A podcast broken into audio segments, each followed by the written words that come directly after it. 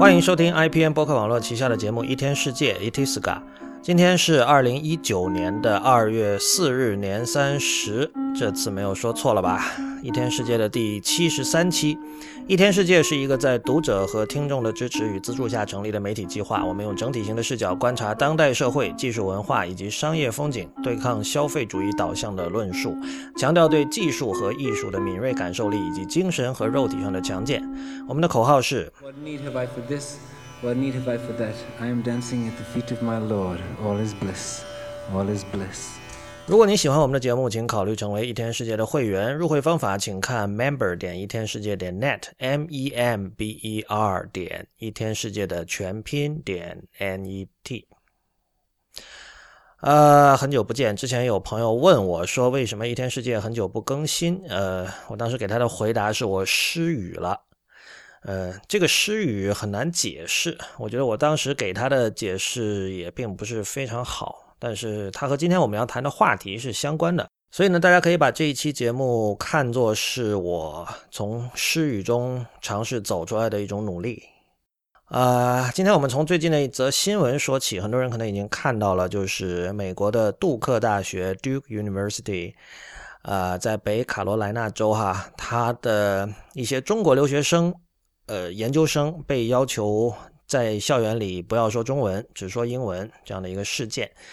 呃，我们会把关于此事的这个 Washington Post 的这个新闻链接放在相关链接里，请大家去查看哈。呃，简单总结一下，就是这件事是发生在这个叫生物统计学这个系，然后它的这个事件的主角是一位叫 Megan Neely 的一位助教。呃，他先是收到了他的一些同事的一些抱怨，就是说有中国学生在呃公共的这个就是学生聚集的场所，呃大声的讲中文。这个呢，就是根据那个新闻原话里是有“大声”这几个字的。结果呢，这位 Nili 助教就发了一封信给所有的研究生一年级和二年级的学生。他在这封信里其实做了一件非常糟糕的事情，就是他在暗示，就是请你们在校园里，至少在这个学业课业环境里要用英文。这本身是没有什么问题的，但是问题是，他在这个信里其实有在暗示说，如果你们不从，那么因为你知道二年级的很多学生他们要开始找工作了嘛。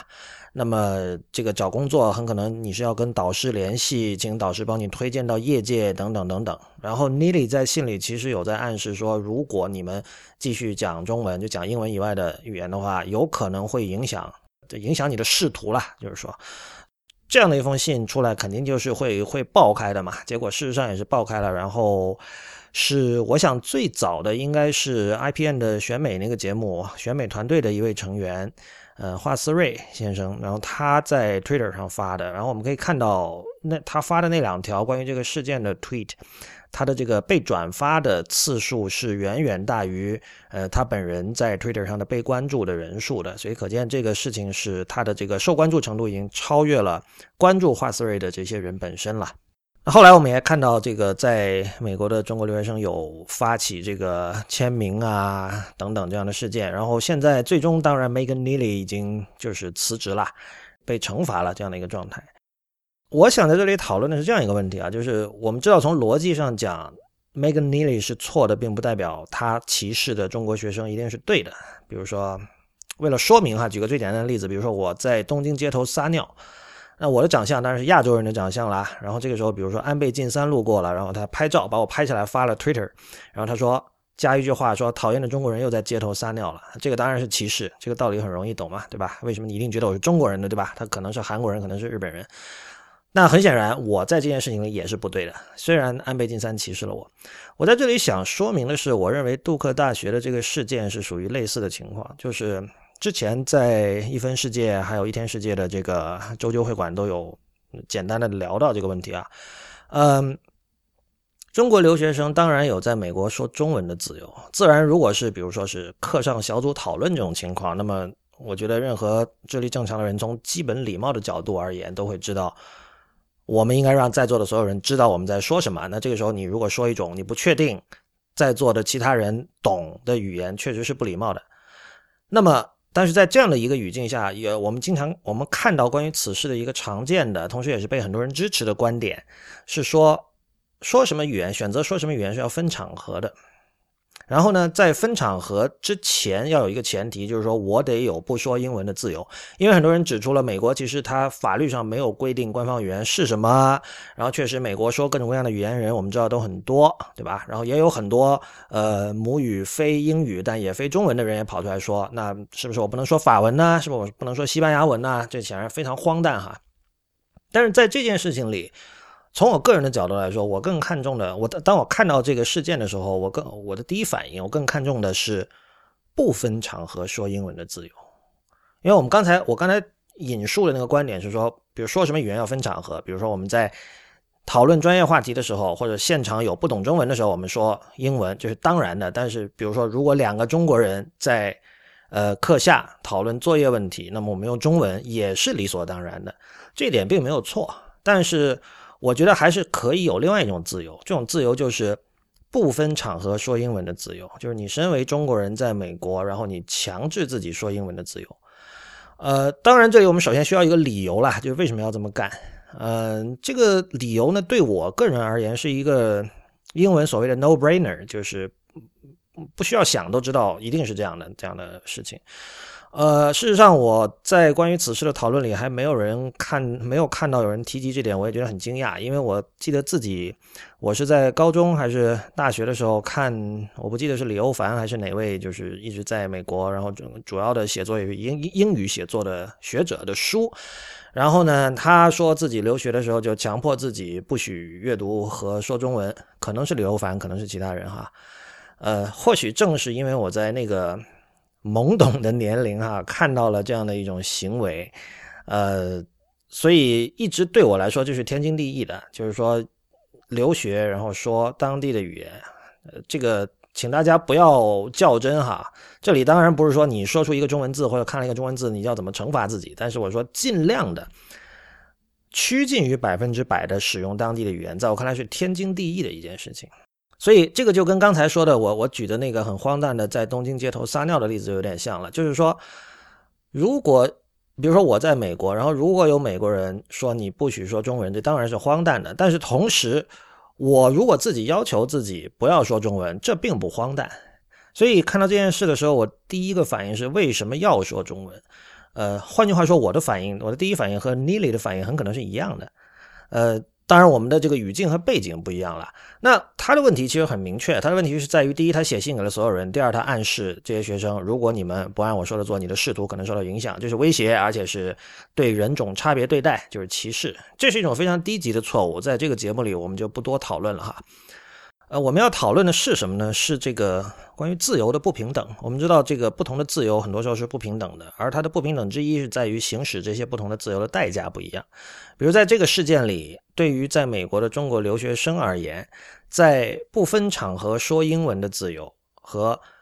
可以在符合基本礼貌的前提下说中文的自由，这两种自由里，显然后者的代价是更小的。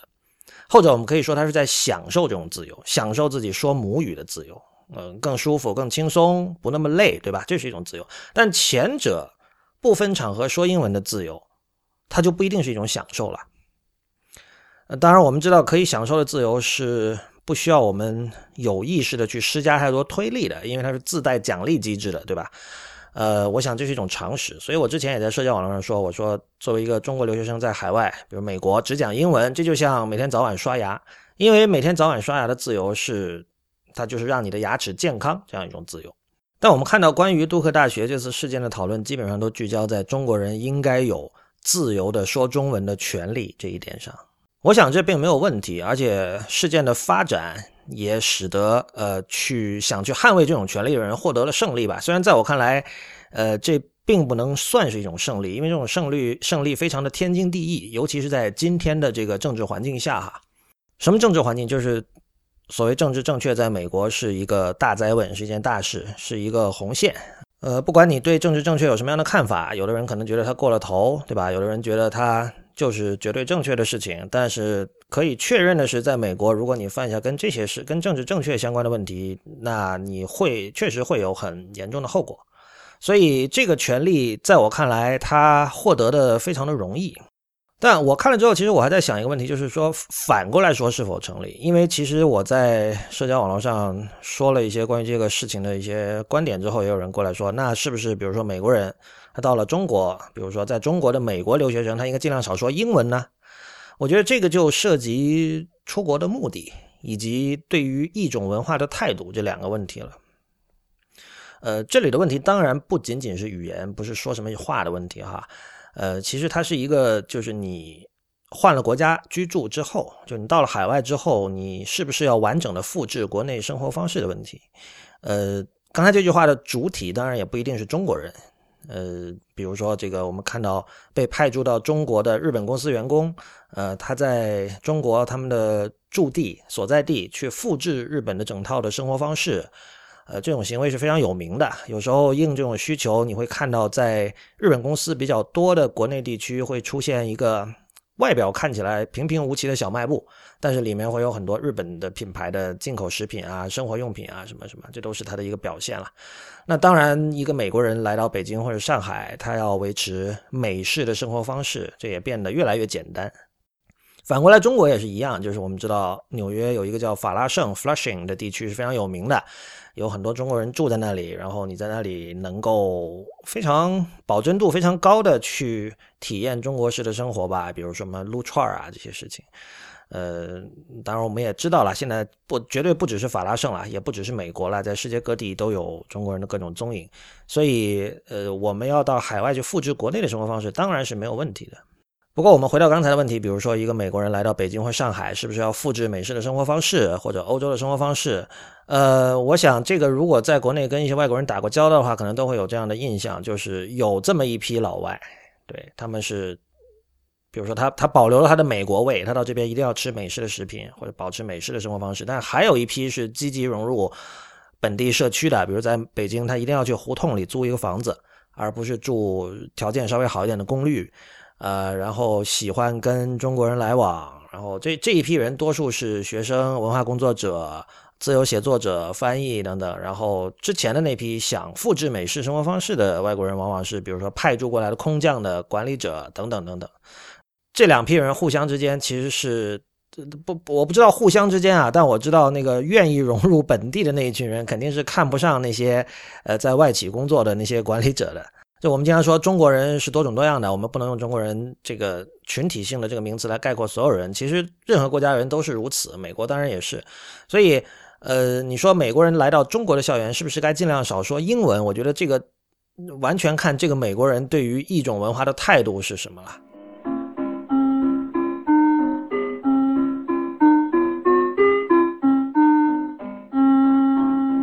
我在这里先加入一个插曲，就是我想把一个技术问题先解决掉。就是我们刚才说了，就是我大大家听到现在肯定也知道，我是主张一种在国外尽量少说中文的这样的一种生活方式。那么这里涉及到一个问题，就是所有人大部分的中国人都会感受到的，就是如果两个中国人之间说英文，会觉得很奇怪，哪怕这两个人的英文都很好。呃，这是一种很直接的体验，而且我觉得它它不分英文水平、留洋经验的长短等等。呃，我经常在想这是为什么。我一个初步的一个结论就是，可能中国并没有真正的经历过这个殖民地的时期。我们历史课本上也说嘛，半封建半殖民帝国时期嘛。但是比如说像香港啊这种地方，他们对于比如两个香港人之间，至少是在以前的这个英治时代的香港长大的人，他们之间说英文不会有那么大的这种不和谐或者怪异的感觉。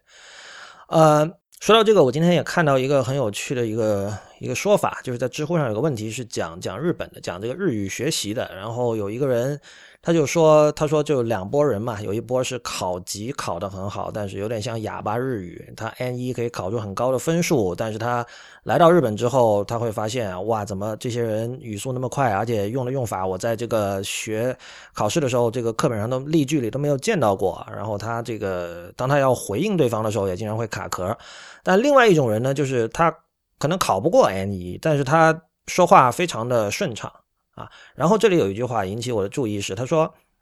就这种人口语特别好，但是考不过 N 一的这种人，往往如果日本人说了什么他们听不懂的东西，他们马上反应很快的复述并询问那个单词是什么意思。我觉得这个很有趣，我。不知道是我自己的经验所限还是什么，但是以英语而言，我遇到过不少对自己的英文有一定自信的中国人，当他们听到英语国家的人说了自己不懂的英语单词的时候，是不好意思当场问的。我不知道是不是在日文圈子里会有这样的一个差别，就是按照如果如果上面这个人说话属实的话，哈，嗯，就好像学日文的中国人没有这样的一种心理上的负担，对，这是一个插曲。就是说，如果呃，我想我我想必定有一部分人是站在我这一边，是觉得说，我也觉得出国留学应该尽量说当地语言。那么这个时候肯定就是说，所谓两个中国人之间说外语的这种这种不和谐的感觉，这种诡异的感觉。呃，肯定是要先克服的，这是一个简单的技术问题。那继续说为什么出国的问题啊？因为刚才我们讲了，就是说涉及两点，一个是出国的目的是什么，一个是对于一种文化的态度。呃，关于为什么要出国的问题，我觉得由于年代的不同、家庭背景的不同，还有个人经历的不同，原因肯定是不一样的。有的人是公费派出去的，有的是。从小就决定了这么做，就对他来说，出国留学就像参加高考一样自然。如果不这么做，几乎不知道自己到了十八岁应该干什么。这样的人，但我觉得在诸多原因背后，其实最本质的一个原一个原因，还是那句听上去很土的话，就是所谓的世界那么大，我要去看看。嗯，其实我们要问的是为什么要去看，或者说看什么？呃，我觉得这个答案也很简单，就是因为外国的月亮圆。我觉得这一点不需要骗自己，就是。呃，无论你的民族主义倾向再浓厚也好，或者什么也好，就是这个这个所谓的月亮圆是什么意思，可以有很多种角度去理解。但是我觉得任何一种其实都是成立的，因为你最终做出了出国留学的选择嘛，那一定是国外有能够吸引你的地方。但我觉得对于个人而言，更重要的一点就是出国其实是为了重装脑内的操作系统。呃，至少也是进行全面的改写。这个改写并不是从比如说 Mac OS 九到 Mac OS Ten，这个是二零零一年吧出的 Mac OS Ten，现在已经是是陈年旧事了哈。但是在当年，从九到十是一个很大的变化啊。呃，但我觉得还不只是这样。那出国留学的时候，你要做的这种操作系统的改写的程度，应该是从 DOS 到 Windows 的程度，至少至少。那说到这里，其实要想谈的一个相对核心的一个问题，就是之前也是在社交网站上说的，因为之前我看到，呃，是谁呀？还是 Patrick 罗还是谁在知乎的想法上就公开问了一个问题，说，呃，有你对哪个事物的看法跟你周围的所有人都不一样？然后我就马上想到了这一点，因为这个这个问题我也跟很多人交流过，然后确实就是没有一个人采取我这样的一种看法吧。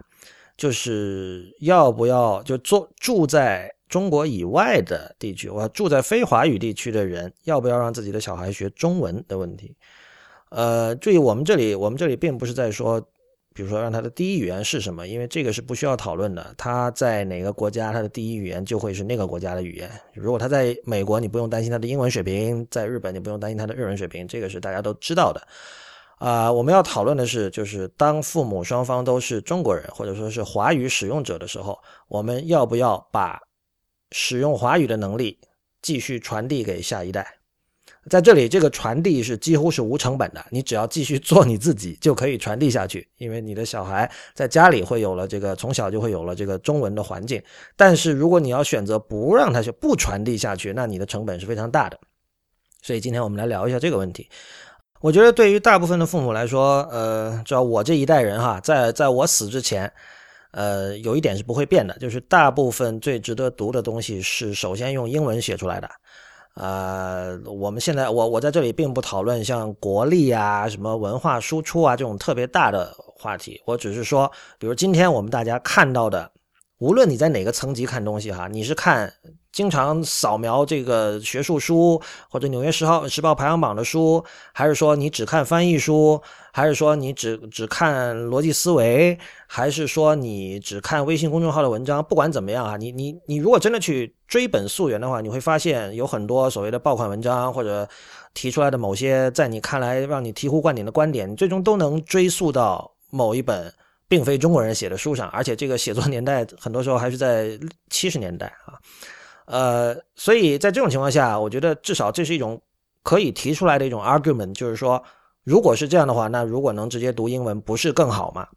那么顺理成章就是说，如果他的第一语言是英文，难道不是更好吗？或者他的英文达到一种近似第一语言的这种程度，难道不是更好吗？对他来来说，难道不是更方便吗？我相信这一点，其实对于大多数的父母都是有共识的。不管他表面上他这这就是他的民族主义的浓度有多少哈，我相信这个共识是有的。为什么？因为无论是中国还是日本。这个英语教学都是一门非常大的生意，日本也一样。你现在在那个地铁上经常能看到教英语的这种广告，就是大家至少在呃，就 paying lip service，他他身体是诚实的，不管他自己对这个问题有没有过深入的思考。所以我觉得学英文这个是也是 no brainer，就是大家肯定都会投入资源去学。那现在的问题是说要不要学中文啊？呃，我觉得首先有一个问题需要。问的是婴儿学习语言，这是一种选择吗？呃，我觉得在他的第一语言是什么，在这个问题上，我觉得大部分情况下不是选择，就是除非少数问少数情况是你能够真的，比如说你是某个外企的驻中国的高管，然后你周围有很多跟你一样的人，你可以真的在中国这样的一种语言不太具备抑制性异常的异哈，不太具备抑制性的环境下，呃，能够拥有一个。像飞地一样的这样的一块儿，完全跟周围不一样的语言环境，那这是特殊情况。但大多数情况下，其实基本上就是这个孩子生在哪国，那么他的第一语言就是哪种或者哪几种语言，对吧？因为有的国家是不止一种语言的。但是在要不要学父母的母语，就是父母要不要把自己的母语传递下去这个问题上，这是一个选择。呃，这个当然是父母本身的选择了。我一直觉得这件事情其实它跟孩子的关系可能未必有跟父母本身的关系更大。呃，虽然我们说我们选择把孩子生在哪个地区、哪个国家，这也是一种选择，但是那种选择我们知道它受外力的影响是比较大的，因为，对啊，你可能在。你并没有意愿的情况下生了，或者你可能是刚好被派驻到海外工作的时候生了，或者怎么样，这个很多时候你你能够控制的程度并不是那么的高。但是在要不要把父母的母语传递给孩子的问题上，我觉得这个选择是更加个人，而且你可控制的程度是更加高。呃，当然代度代价也会更大，这个刚才提到过了。呃，我想在。这个有可能有点自大，但我觉得很多人可能在听到这期节目之前都没有想过，这曾经这这这可以是一个选择，就是，呃，尤其是中国吧，大家会觉得说这个中国人的小孩学中文是天经地义的事情。但是我觉得，我希望把这个选择抛出来，就是说不学中文它是一个选择。呃，对我想说的是，我们并不是架空来讨论哈。刚才我们反复说父母的母语传递给孩子，这这里我们当然不是在讨论，比如说住在韩国的。法国父母要不要让孩子学法文？我们不是讨论这种问题。我是中国人，那么我讨论的是住在主要语言并非中文的国家的中国父母要不要让孩子学中文的问题。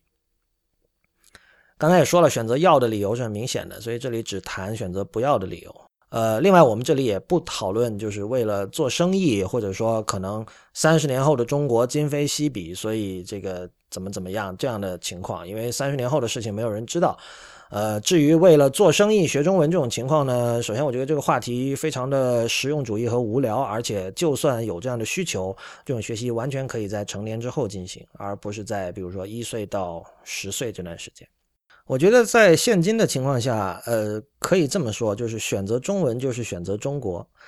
呃，什么叫选择中国？我觉得当一个人决定不把中文传递给自己的后代的时候，他有很多理由。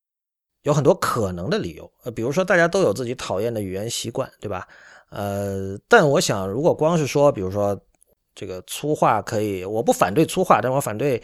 呃，粗话可以堂而皇之的进入一些本来应该正经讨论的一些语境，比如说像屌丝啊、逼格啊这些这些词，在我看来都是非常 demoralizing 的，呃，或者比如说像我们以前在节目里讨论过的，就是。公共语文、公共语言在中国全面堕落的问题，就是我这里讨论的，并不是说，呃，现代的小说怎么样啊？不是说现今今天的小说家写出来的小说这个中文好不好，而是说，比如说我们在街上一定会看到不能躲也躲不开的那些文字，比如说这个交通指示牌，呃，比如说广告文案，呃，当然还有各种我们生活中必须。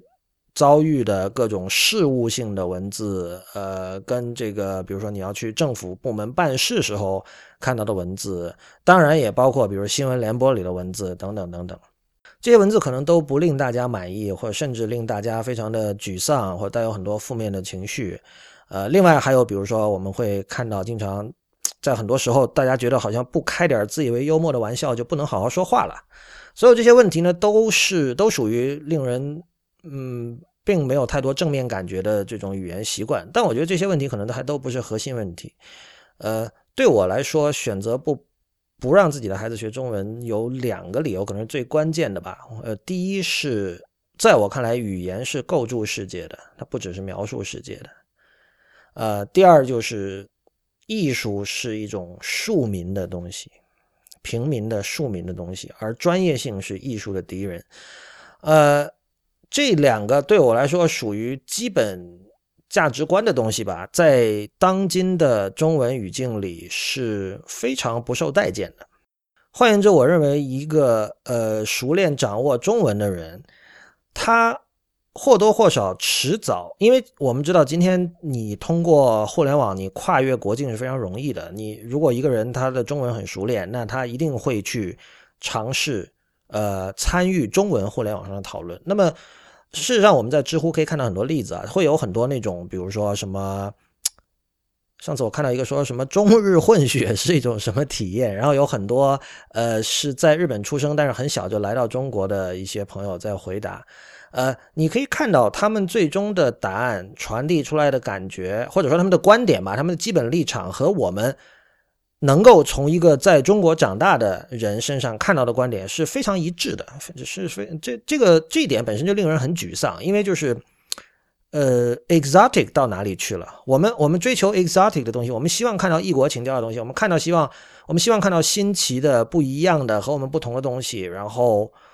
我们去欣赏它，我们去去尝试把它当成镜子或者怎么也好。但是如果说，呃，语言的这种能力让地理就某种程度上消解了地理所造成的区隔的时候，呃，我会很沮丧。呃，我这里举两个例子哈。第一就是，呃，像最近我们知道那个颜真卿展览的事情就很大家很关注嘛，呃，所以连带着，因为这书法展嘛，连带着知乎上我们看到很多关于书法的讨论。嗯，书法我本人是不懂哈，但是我注意到有一位叫梁元的朋友，他们他在他在批评另一位朋友对书法的。观点的时候，他在最后加了这么一段话，他说：“呃，就是某某，就是就是他他所批评的那个人哈，希望你在对初学者们提出自己的观点的时候，尤其要注意谨慎。你这种拍脑门子一想的东西，听者在没接受过其他观点的时候就直接接纳了，可能会影响到其对书法审美的正确认识。”引用完毕。我显然是不赞同这种观点的，因为就是。刚才我提出了，就是说艺术是庶民的这个观点，呃，以及专业性是艺术的敌人这个观点。呃，我想，但凡只要是对艺术史，呃，有所了解的人，都能看到很多这方面的例子。呃，这种所谓某一种错误观点，会影响呃初学者、初入门者对某某审美的正确认识，这种看法，在我看来是彻底的反艺术的。呃，其实从很小的时候我就在想，呃，比如说现在大家都说给孩子听莫扎特，这个当然这背后肯定有商业力量在推动了，但是就是他为什么选择莫扎特呢？他为什么不选择别的东西呢？呃，可能说莫扎特比较容易入耳，大家都听得懂，但是我觉得同像莫扎特那样入耳的音乐，在古典音乐的这个这个整个的作品集里还是有的呀。比如为什么不选肖邦的夜曲呢？是因为太多愁善感吗？但是我想说的是，从小我就觉得说，如果将来我有小孩。那我希望，比如说我我我可能先给他听普罗科菲耶夫，然后他让他自己到了这个二十岁以后自己再去听莫扎特，呃，这会有什么问题吗？完全可以想象，在偏保守的呃音乐家或者音乐理论家看来，这会是有问题的。但我总是想，究竟是谁规定了呃要以某一种特定的线性的顺序去接触艺术也好，审美也好？在这里，我反对的，与其说是梁元这句话本身，可能更多的是这个这种论说方式，这种语言方式，因为这种方式我们非常的熟悉，就是，呃，在表面上它是非常理性的，就是我相信很多人看到这句话不觉得它有任何问题。就是当然，我们有分初学者，有进阶者，这个我完全不否认。那么进阶者在呃面对初学者的时候，他是不是应该审慎的选择自己的推荐或者自己的话？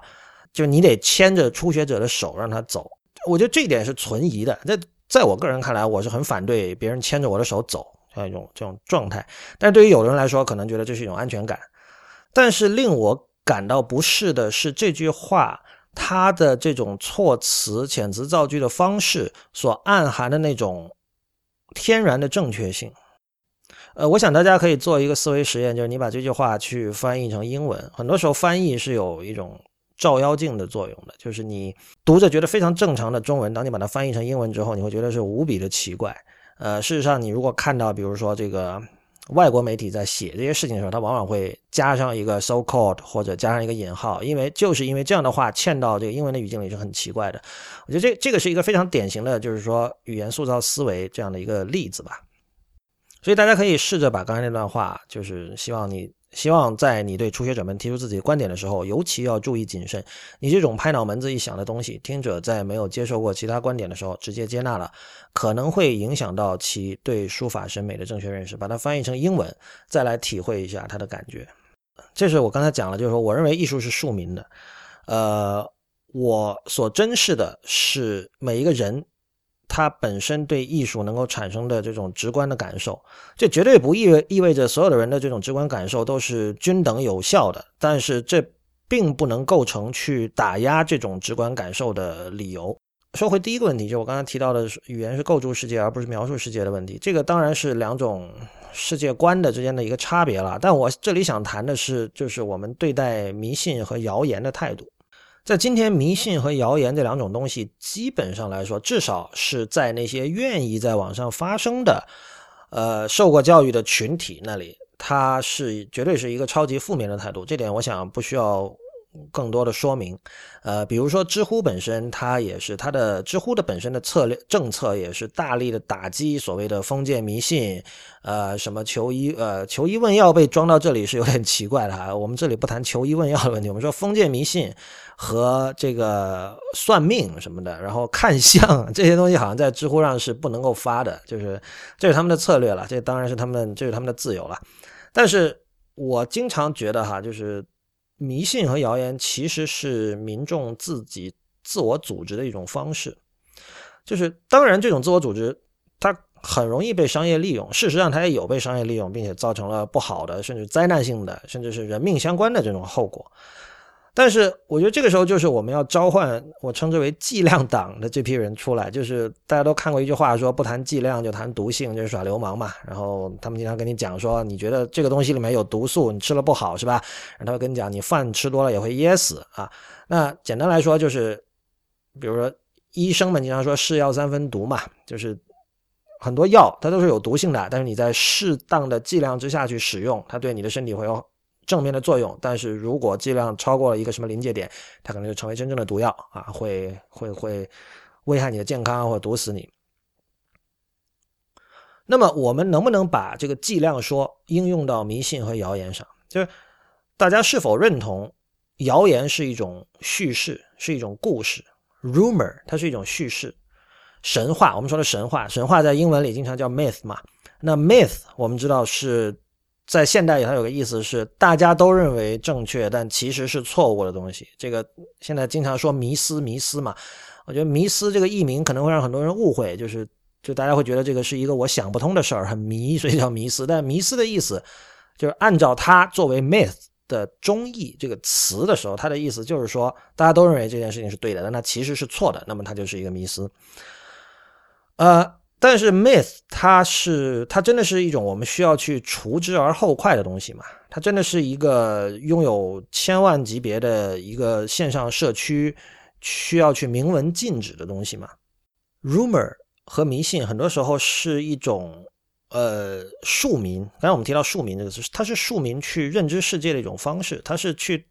这是让他能够形成一种看待这个世界的框架的方式，这种框架对他是非常重要的。我觉得其实所有人都需要这种框架。呃，对于很多人来说，科学呃或者说科学主义精神，就是通过观察、测量，呃，对比研究等等这种科学作为一个学科所发展出来的这样的技巧去认知世界，通过这种框架去认知世界，这个框架对他来说是很重要的。但同样，呃，被我们视为迷信和谣言的很多框架也是很重要的，对于对于那些人来说。呃，我还记得，我不知道在这个节目里有没有讲过，就是日本的小说家，同时也是著名的妖怪研究家荆棘夏彦，呃，他在这个《书楼吊堂破晓》这本小说里，呃，他有一个观点，我觉得很有意思，他就讲说，因为他研究妖怪学嘛，那么我觉得这是一个很诚实的追问，你可以问他说，你真的相信有那些妖怪吗？因为这个其实近年也国内翻译了不少关于日本妖怪学的书哈，现在国内肯定也有这方面的这个爱好者。那其实对这些爱好者，你都可以问：你真的相信有合同吗？你真的相信有各种什么《百鬼夜行》里面的各种鬼吗？呃，这难道不是和科学精神相违背的吗？呃，我觉得经济现在说的很有趣。他说：“对他和科学精神是违背的。我没有见过这些东西，我只在比如江户年代的什么书上读到过这些东西。呃，但是我明知它有可能是被生造出来的，但我仍然去选择。”认知它，了解它，呃，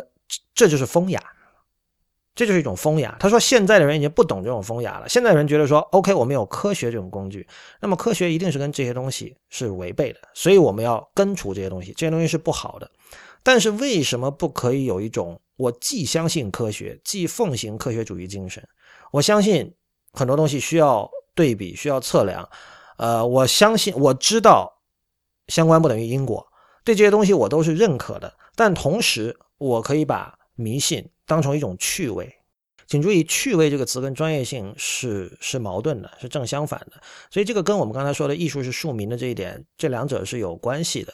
如果我们可以把谣言和迷信当成一种趣味，其实我们是找到了一种呃应对迷信和谣言的另外的一种方式。如果你认为它只是一种趣味，一种 hobby，你不会再。那么认真的相信，比如某种神药可以治好你的癌症啊，或者诸如此类的这样的事情，因为我们知道谣言它能够传播开，肯定是击中了呃传播者，呃去讲这些谣言的人，谣言的人他内心的某些痛点和软弱的地方，所以呃我们也看到了哈，比如说这个我我们中国人很多他是，比如说对对死他是有一种敬畏，然后这种敬畏会。呃，慢慢的发展成一种一种恐惧，就比如说这个敬鬼神而远之吧，就是比如说，如果我们家附近有墓地，很多人会觉得不吉利。但这点难道不是跟我们从小受到的无神论的教育是完全矛盾的吗？就如果你相信是没有神的，你为什么会怕鬼呢？对吧？你应该是不怕鬼的，因为没有鬼啊，你应该很确定的相信没有鬼，你没有看到过鬼啊。所以我觉得这里其实也涉及一个。究竟是疏导还是去堵塞的一个一个问题，就是说，是不是所谓你越不让大家干什么，大家就越要干什么？就同样可以适用于迷信和谣言呢？就如果迷信和谣言，谣言是一个，呃，我们鼓励大家去做，大家可以随便的做，但同时我们也很明确的知道，说我们依然相信科学。我们在脑中，我们真的像我不记得是哪位名人说的了，好像说你如果能在脑中。把两种截然相反的东西装在一起，并让自己不疯掉，你的这个智商就会高多少个百分点？就诸如此类的话，哈，这个当然是正确的，但这确实很难。就是你就会发现，很多相信科学、笃信科学的人，他对于迷信是必须是一种除之而后快的。为什么不可以既相信科学，同时又把迷信和谣言当成趣味来来玩？能够认可它这种呃作为认知世界的框架，作为一种叙事。的的的的地位和和趣味，为什么不可以有这样一种状态呢？但我觉得这样的讨论在中文世界，这令我很灰心，它是很难进行的，因为基本上，呃，说不定很多人在之前听到已经关了这期节目了，都有可能吧。或者在网站上，像这样的讨论，我觉得你，呃，应该说，我认为现有的中文的论说方式，已经对于呃很多人思考这类问题的方方法，它已经。塑造了一个坚不可破的框架，呃，但是如果大家有留意，呃，中文以外的世界对于类似呃 rumor 或者这个中医啊或者等等相关的话题的讨论的时候，你会发现，我完全不是在说对与错，因为这方面的这个文献也好，书也好，我看的并不多哈。但是你首先看到的是一种更有弹性的一种论说方式。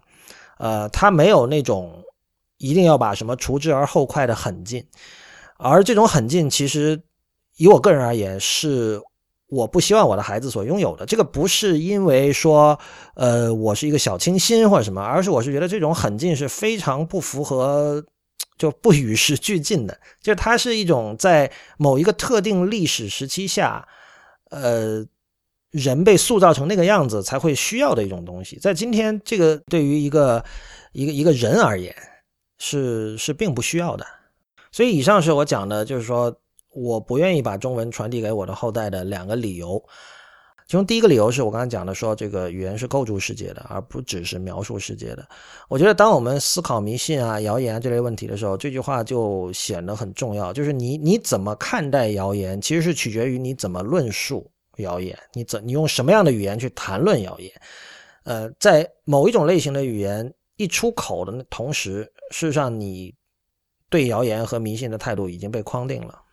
我其实赞同很多人经常挂在嘴边的一句话，说所谓语言是工具。但是我之前也说了，就是说它这个工具究竟是用来干什么的呢？就是我刚才讲的，你究竟认为它是用来描述世界的，还是认为它是用来生成和构筑世界的？所以，既然它是工具，它一定是有一个有一个终点，有一个目标的。这个目标是什么呢？或者说，我们我在这期节目里主张不学中文，它的这个终点是什么？它的。对吧，它的 ends 是什么？如果语言是一种 means 的话，呃，我觉得这个终点对我来说就是如何去想象一个不一样的中国。呃，如果你要问我为什么要想象一个不一样的中国，我的答案是没有为什么。呃，那么如果你还愿意听下去的话，我接下来可以讲讲如何的问题。在这里，嗯，我确实并不想问为什么，我想直接说如何。呃，我想举我自己的一个例子，比如说我通过短时间大量听日本的流行音乐，达到了一种你再去听香港的翻唱版本会觉得非常陌生，甚至觉得异国情调，觉得 exotic 的状态。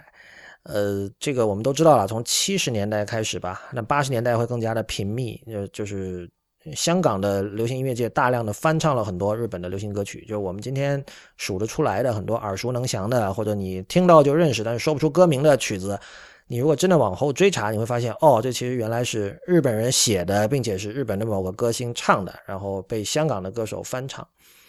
呃，那么在一个正常的状态下，尤其像我，因为我在深圳长大，所以由于离香港比较近，所以受到香港文化的影响还是比较深的。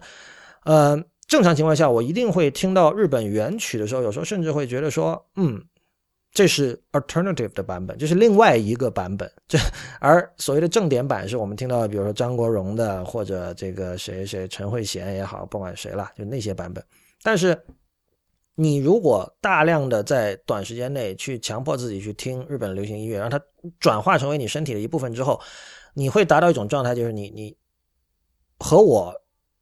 本来靠着这么近，令我无比的熟悉和亲切的这种粤港文化里的东西，它成了一种很远的东西，成了一种很陌生的东西。